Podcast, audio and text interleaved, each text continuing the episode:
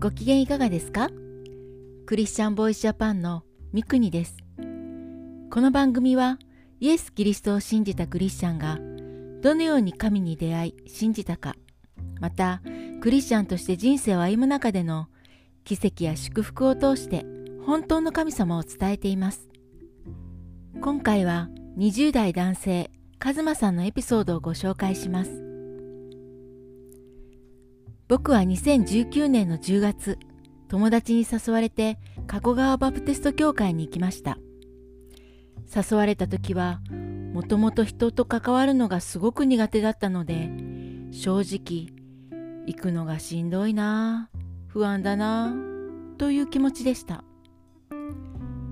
以前の僕は自分のことばかり考えて行動する人間でした。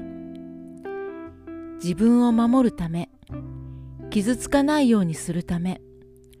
そのために嘘をついて逃げたりひどい言葉で相手を傷つけたりしていました。また人にどう思われているか悪く思われていないかということが気になり常に人の視線や反応に振り回されて生きていました。社会人になってからはそんな自分勝手さや弱さが原因でたくさんの失敗をしました。嘘をついて傷つけて見栄を張ってそうして周りの信用を失っていきました。そのような状況の中で精神的に疲れ果てて会社に通うことができなくなりました。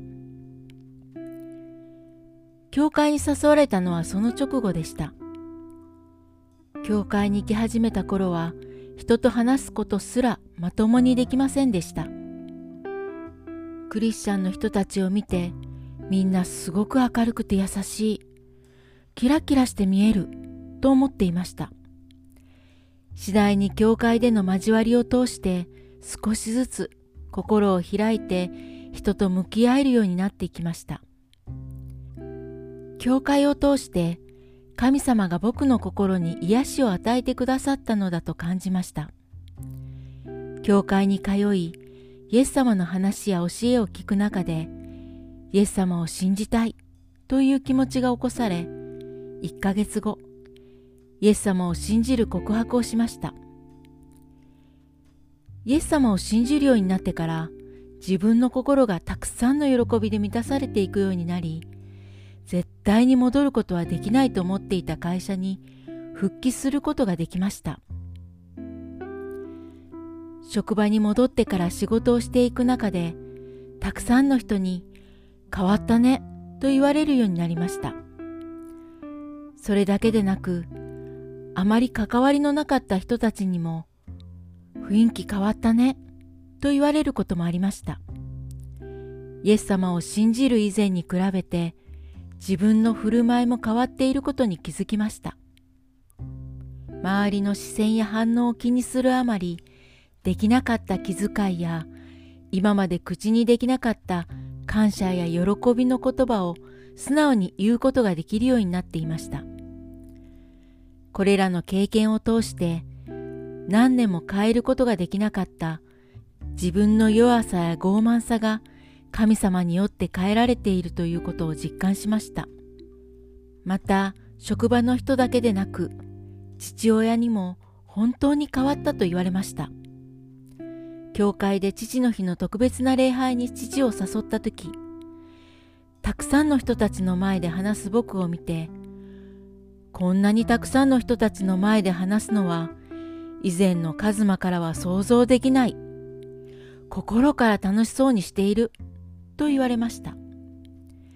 神様を信じクリスチャンとして歩むようになってから僕の中で大きく変化したことがあります。今までどんなことをするにも自分のためであったのですが神様の栄光を表すため神様に喜んでもらえるために行動するようになりました。すると今まで経験したことがないくらい大きな喜びで心が満たされていくのを感じています。また他の人に対してもその人の祝福のために考え行動していくことにも喜びを感じるようになりました神様に出会えたことこれから神様と共に歩んでいけることに感謝して日々生きていきたいと願っていますいかがだったでしょうか？このエピソードから聖書の信玄29章25節の言葉を思い出しました。人を恐れると罠にかかる。しかし、主に信頼する者は守られる。日本の価値基準がとても狭いので、ある基準に達していなかったり、どこか逸脱していると弾かれてしまう社会です。仲間外れやいじめが横行していますので、なんとかその対象にならないように気を配って生きているのではないでしょうか。聖書は人の目を気にしたり、人の評価を気にしたりするなら、罠にかかると言っています。罠にかかると自分らしい生き方ができなくなります。神様を信頼して生きるとき、その罠から解放され、本当の自由が与えられ、生きる喜びがあふれてきます。次回もお楽しみに。聞いてくださるすべての人の上に、イエス・キリストの祝福がありますように。